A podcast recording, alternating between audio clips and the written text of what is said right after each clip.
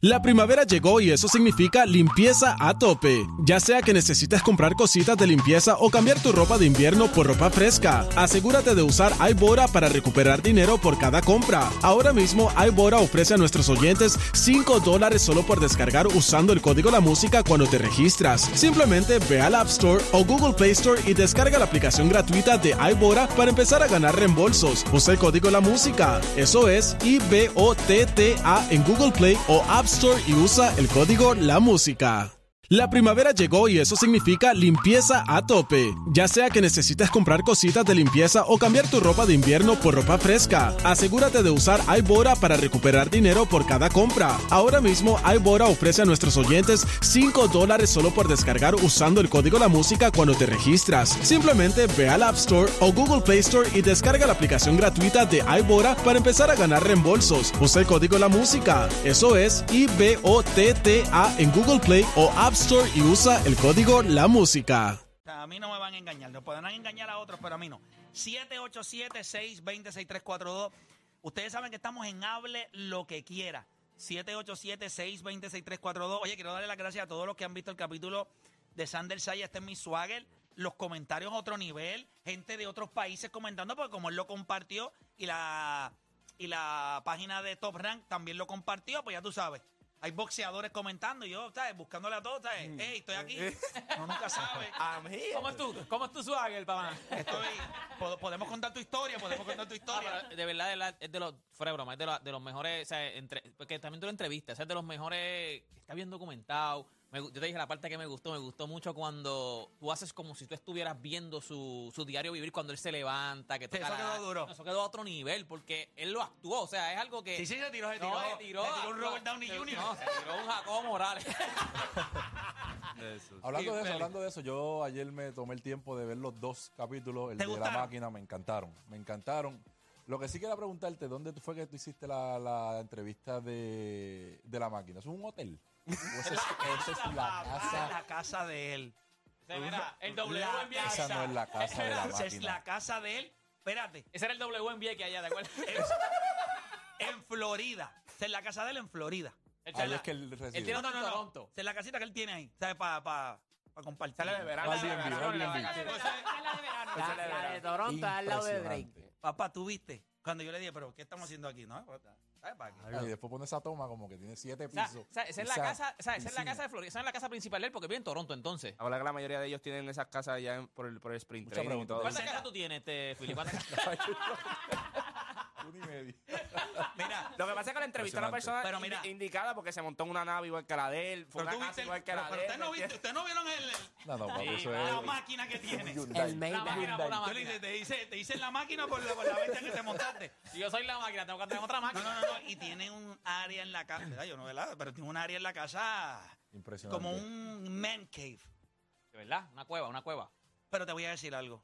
Esos dos caballeros que hicieron los primeros, ustedes se dieron cuenta, estos dos tipos, el swagger de ellos, su trabajo, es su dedicación, son tremendos seres humanos los dos tipos, sí. La Máquina Berrío es demasiado especial, es un ser humano especial, enfocado, un equipo de trabajo, viene con un evento de 4 pares en diciembre, durísimo. A ver si Philly le da la bola, voy a ver si puedo acomodar a Philly ahí. La verdad, impresionante, y escucharlo a los dos, obviamente Sander con 20 años tiene una capacidad. Cómo se expresa, su preparación es impresionante y yo espero que obviamente sea nuestro futuro porque de verdad que la tiene. Con 20 años. Con 20 años. La gente todavía no ha aprendido, todavía él no sabe. Me impresiona mucho el entorno de él. O sea, el entorno de él lo tiene bien con los pies. Todos dicen, lo tenemos que tener en los pies en la tierra, lo tenemos que tener con los pies en la tierra. Todos, o sea, todos lo están velando para que se quede con los pies en la tierra. O sea, es como, a mí se me pareció mucho al entorno de Tito Trinidad. Que era con su mamá, su papá, pues así mismito es el de Sander. Es como que son bien close, él confía en ellos y ellos también confían en él. Y es como que lo más importante es que tengan los pies en la tierra. No, y ayer, cuando estábamos hablando de lo de softball, él me escribió. Él no esperó que yo lo llamara. Me escribió, no, que yo quiero ayudar. No, pero que dame un break, te llamo ahora. Se puso a llamar, consiguió a Joel de Opta en allá. Él escribió en el chat. Y me quitó de lo que yo iba a hacer y esto es mío. Y voy a meterle mano. Y me dijo, no, papi, estas cosas a mí me duelen. O sea, un chamaco... Con 20 años y ya que tú tengas eso, al igual que la gente de La Máquina Berrío, al igual que otros han llamado y han dicho, ¿verdad? Estamos ahí, pero yo como le dije a todo el mundo, oye, calma. vamos con calma, vamos a ayudarla aquí, pero hay necesidad por otro lado. O sea, vamos a dividirla. Muy bien, pero nada, vamos a hablar con la gente. Hable lo que quiera. Tenemos a Nostradamus. Ah, ahora dice Nostradamus de Peñuela. Mira, estoy infeliz. Primero era Denver. Nostradamus de Denver. Ahora bajó a Peñuela. Bueno, vamos a ver. ¿Pero eres de Peñuelas de verdad? Sí, sí, sí. Ah, ok. Con razón decía Denver. Pero no te creas, Yo digo que Peñuela acá, yo pienso que la metro está saturada. Es verdad. Mala mía. Y o sea, y aquí, hermano, no quiero ahora generar una controversia ni nada, pero siento que está saturado. Ahora todo el mundo está por allá, mucho tapón. Sí. Un reguero estúpido. Tú di que eres sureño con mucho orgullo, igual que yo. Yo soy sureña, pero eso yo siempre, eso se respeta. Pero somos del área sur de Puerto Rico y que respeten. ¿Pero dónde vives? Ella tiene saturada el área metro. ¿Qué ibas a decir, Nostradamus? No. Dale, papá. No, que también, ya lo que me fui en el viaje aquí de esto, olvídate del deporte. Mira, porque también yo pienso que hay que allá están las oportunidades. Sí. El negocio. Entonces, hemos saturado que las oportunidades tienen que estar en el área metro. Entonces, todo el mundo se tiene que ir para el área metro. No nos hemos sentado a diversificar el país, las oportunidades alrededor. Pero mira también, el gobierno está centralizado en lo que es el área metro. Si el gobierno comenzara a salirse del área metro, descentralizarse y poner oficinas de ellos y otros procesos en otros pueblos, podría hacerse. Pero imagínate. Ajá, pero dime, cuéntame. Exacto, mira, ahora cogimos a todo el mundo, estaba en el carro, hablamos de algo en el mes. Mira, en los últimos 30 años, 40, 50 años en el baloncesto, ningún jugador en la historia ha tenido un player efficiency de 30 o más con un 70% de true shooting y un usage rate menor de 30. El Joker. Nikola Jokić. Hacho, no, Dios mío. Yo vi eso porque yo me puse a hacer una tabla en Excel y me fui año por año. ¿Una qué? Tabla en Excel. ¿Sabes que ahora hacen competencias de Excel? Ahora hacen competencias de Excel para que lo sepa.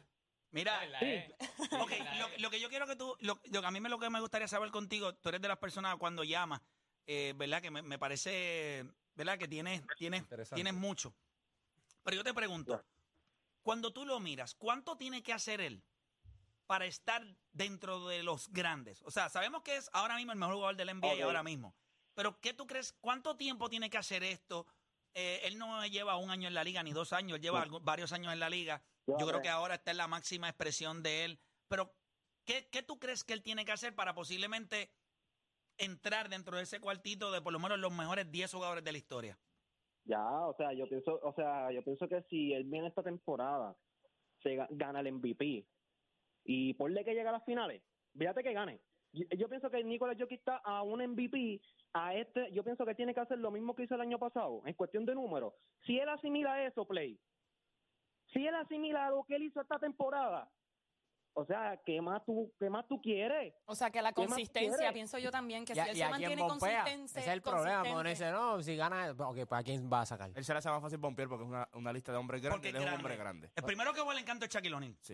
Pues, sí, es que lo tienes allá adentro. Ahí está bien. Sí, pero la mayoría de la gente lo tiene. Porque si tú tienes a Kobe 10, si no tengo Olayo, Juan. Por eso, pero si tienes a Kobe 10, es el primero que se va. Sí. ¿Me entiendes? Porque tú vas en orden, tú no vas a sacar al 8, para dejar el 10, ¿me entiendes? Gracias por llamarnos, Nostradamus. Y ahí se abre un debate interesante, porque Kobe es un animal. Y defensivamente era una bestia. Todos son tú, güey. Y Jokić es un jugador que defensivamente no se compara ni a Olajuwon. Pero Shaq nunca fue un gran jugador defensivo, créeme. Fíjate, pero... Nunca dominó la liga en rebote... Nunca, y si lo hizo, creo que lo hizo una vez nada más.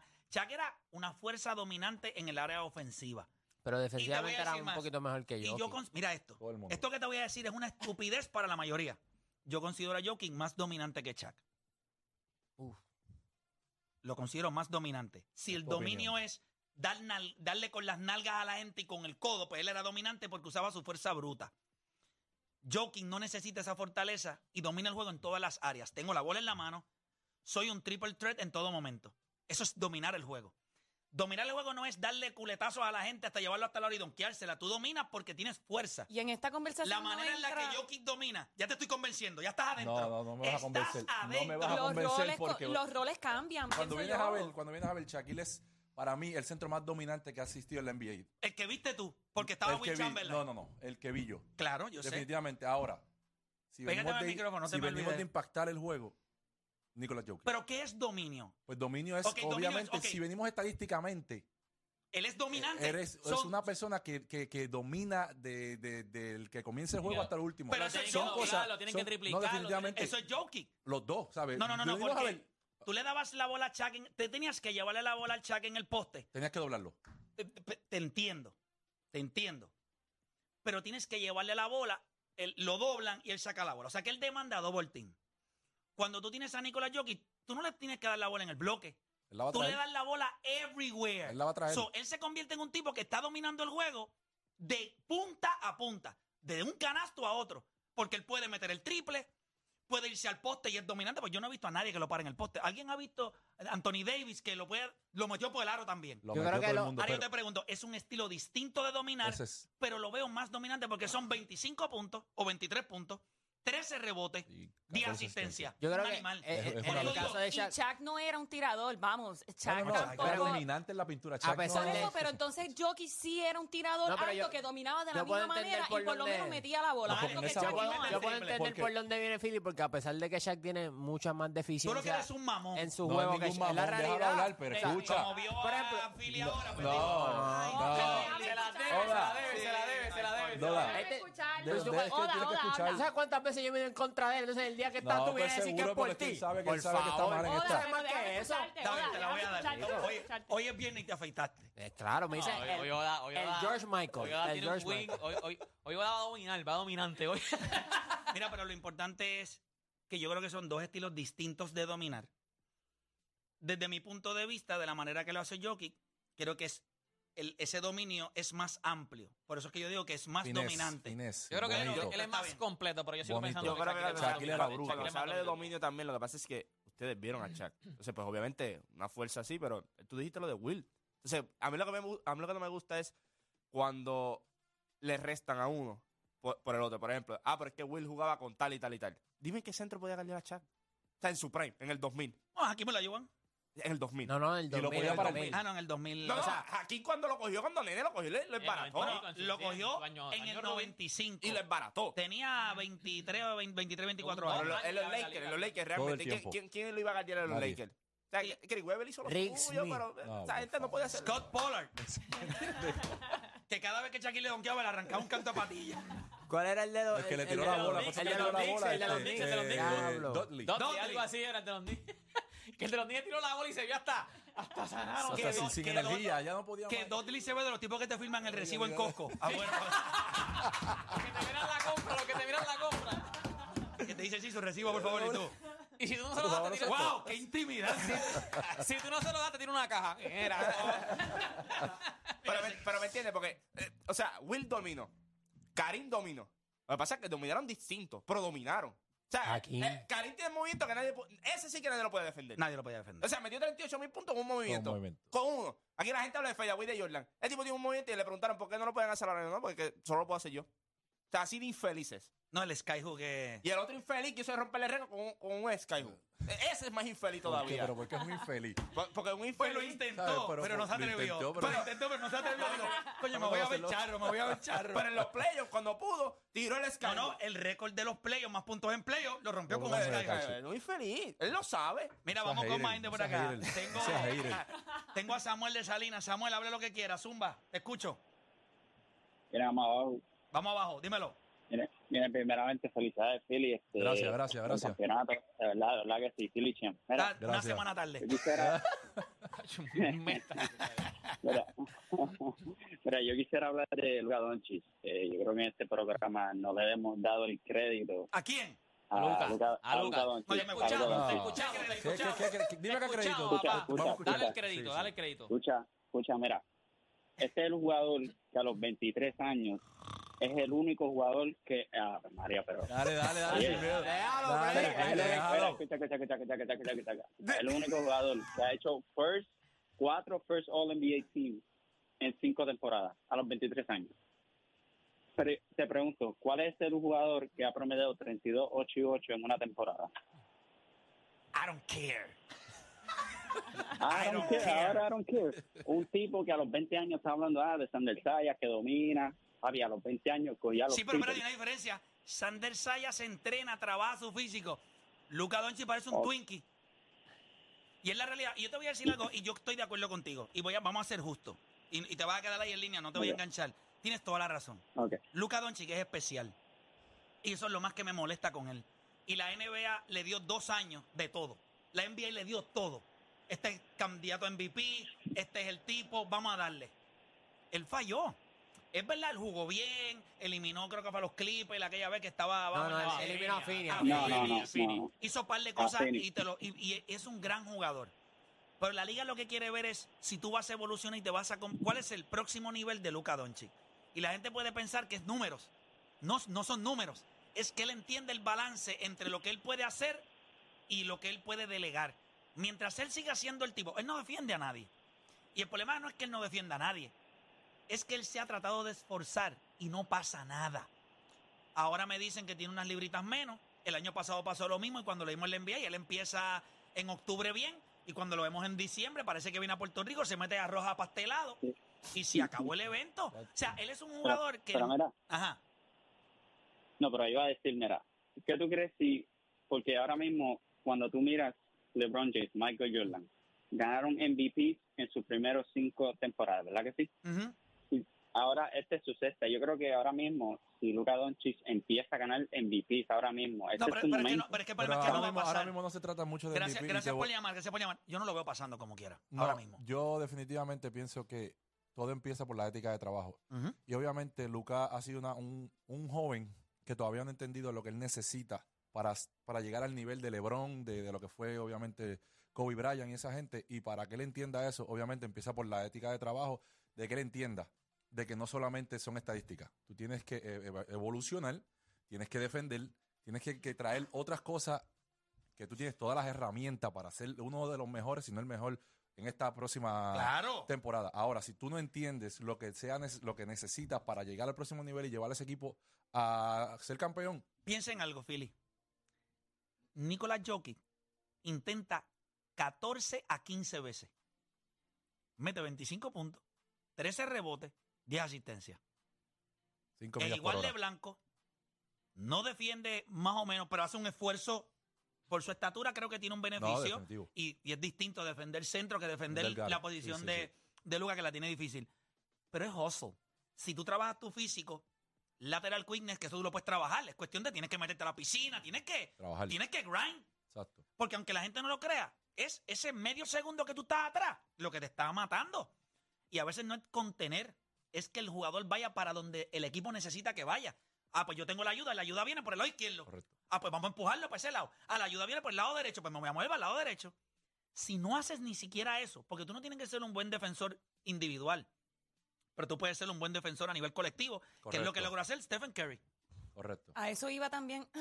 Yo lo que pienso es que si él se desenfoca en trabajar individual y se enfoca en lo que él puede contribuir al equipo como tal, yo pienso que hasta su juego va a mejorar. Pues claro. Porque si sigue jugando individual, uno para uno, pues quizás él sea el más duro. Pero eso no es lo que necesita el equipo. El equipo necesita que él contribuya en otras cosas. Por eso es que el Joker terminó siendo el MVP. Porque él no estaba trabajando para él, pero lo que ese hombre hizo por el equipo fue lo que lo llevó a ser el MVP. Y mira el usage rate. De Luka Dončić es el más alto ahora. Da ganas de vomitar con él.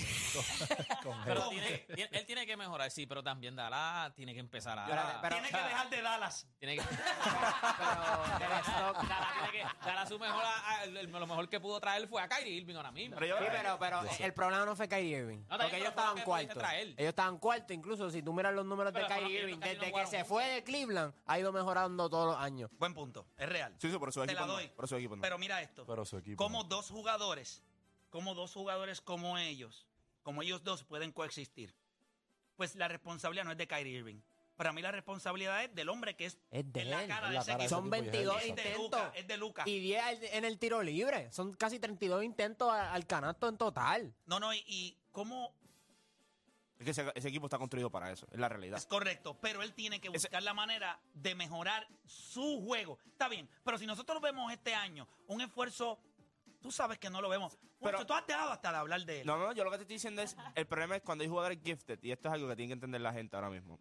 Ahora vemos jugadores gifted en otros deportes y decimos, es fácil porque tiene las habilidades. Pero no es solamente tener las habilidades, hay otras cosas que tienen que estar a la par, y por eso a veces cuando se habla, no, porque es habilidoso. No necesariamente es porque es habilidoso, tienes que tener otros renglones. Entonces, yo lo que pienso es que cuando él mira a sus compañeros, él sabe que ninguno le llega ni a los dedos. Entonces, pero eso lo mismo le pudo haber pasado a Michael Jordan, le pudo haber pasado a LeBron James, pero ellos trabajaron para ese núcleo levantarlo. Sí, ¿cuánto le tocó a Michael? Menos de 4 años. Escúchate.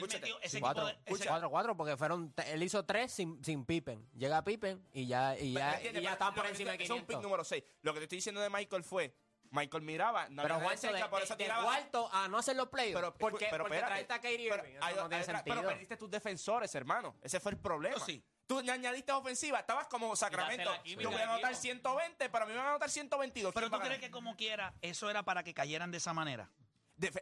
Porque el equipo... De cuarto fuera playoff, complain. Piensa, tu mejor defensor que se quedó en el equipo estaba lesionado. Ese es un punto. Y segundo, cambiaste 2 de tus mejores defensores en el perímetro. ¿Qué más vas a hacer? Perdiste la presencia tuya en la pintura. Pero hiciste los playoffs con Jalen Brunson. Pero que es enano. Pero un equipo defensivo. Pero mete goles. Ok, el equipo pero Kyrie Irving metió bola. El que el problema... él tampoco... No jugaron ni juntos. Jalen Brunson y Luka en ese tiempo fue... Tú y yo vamos a correr el show. Te quiero hacer una pregunta. Tienes toda la razón. Debían hacer los playoffs. No te estoy diciendo que de cuarto te tenían que quedar cuarto, pero un drop-off de cuarto a no hacer los playoffs. Cuando hay un playoff, te pregunto, en ese trading deadline, ¿qué conferencia se reforzó más? Sí, el oeste. Pues me entiendes, los equipos hicieron cambio para mejor, ellos hicieron cambio para peor. O sea, podían caer, no 8 o 9 posiciones. Mira los Clippers se pusieron saludables, hicieron cambios también. Todos los equipos reforzaron para eso. Pero esos son los primeros 6 equipos. O sea, Dallas sabe que necesita un equipo defensivo. ¿Cuál fue el equipo que entró último en Minnesota? Que no defiende a nadie. Pero vuelvo y te digo, pero tenías presencia en la pintura. Sí, chico. ¿Qué tenía Dallas? Dallas estaba dando. Dallas tenía 60 puntos en 2 tipos. Tú vas a decir a mí. Ellos apostaron en la ofensiva. Eso no vale. Los Lakers tenían 60 puntos. Espérate, estamos hablando de Minnesota. Los Lakers tenían 60 puntos entre Shaq y Kobe. ¿Quién ganaba? Porque defendía. Espérate, Minnesota que dio a D'Angelo Russell. O sea, Minnesota que hizo cambios en el trading deadline y realmente ni mejoraron. Pero Play, vuelvo y te digo. De cuarto afuera de Play. No debían caer a Play. Pero mira los equipos cómo mejoraron. Ustedes están mirando de cuarto. Todos los equipos mejoraron. Y tú entiendas. El nombre no vale. A mí me importa un divino el nombre. Sácate a Kyrie de la cabeza. Kyrie te costó los playoffs. Te entiendo. Tú corrompiste a tu equipo. Está bien, te entiendo. Puedo entender todo lo que me estás diciendo y estoy de acuerdo contigo en el 100%. Pero, aún así, con el nivel de talento que tú tenías en 2 tipos, mínimo, tenías que hacer los playoffs. No funciona así, tú lo sabes. No funciona así, tú lo sabes. Bueno, playoffs por lo menos, bro, del play por lo menos. Tenemos que hacer una pausa. Cuando regresemos, como les dije, venimos con un segmento súper interesante que vamos a estar intentando acá en el programa. Espero que les guste. Yo estoy seguro que va a ser una conversación súper interesante. Así que hacemos una pausa y en breve regresamos con más acá en La Garata.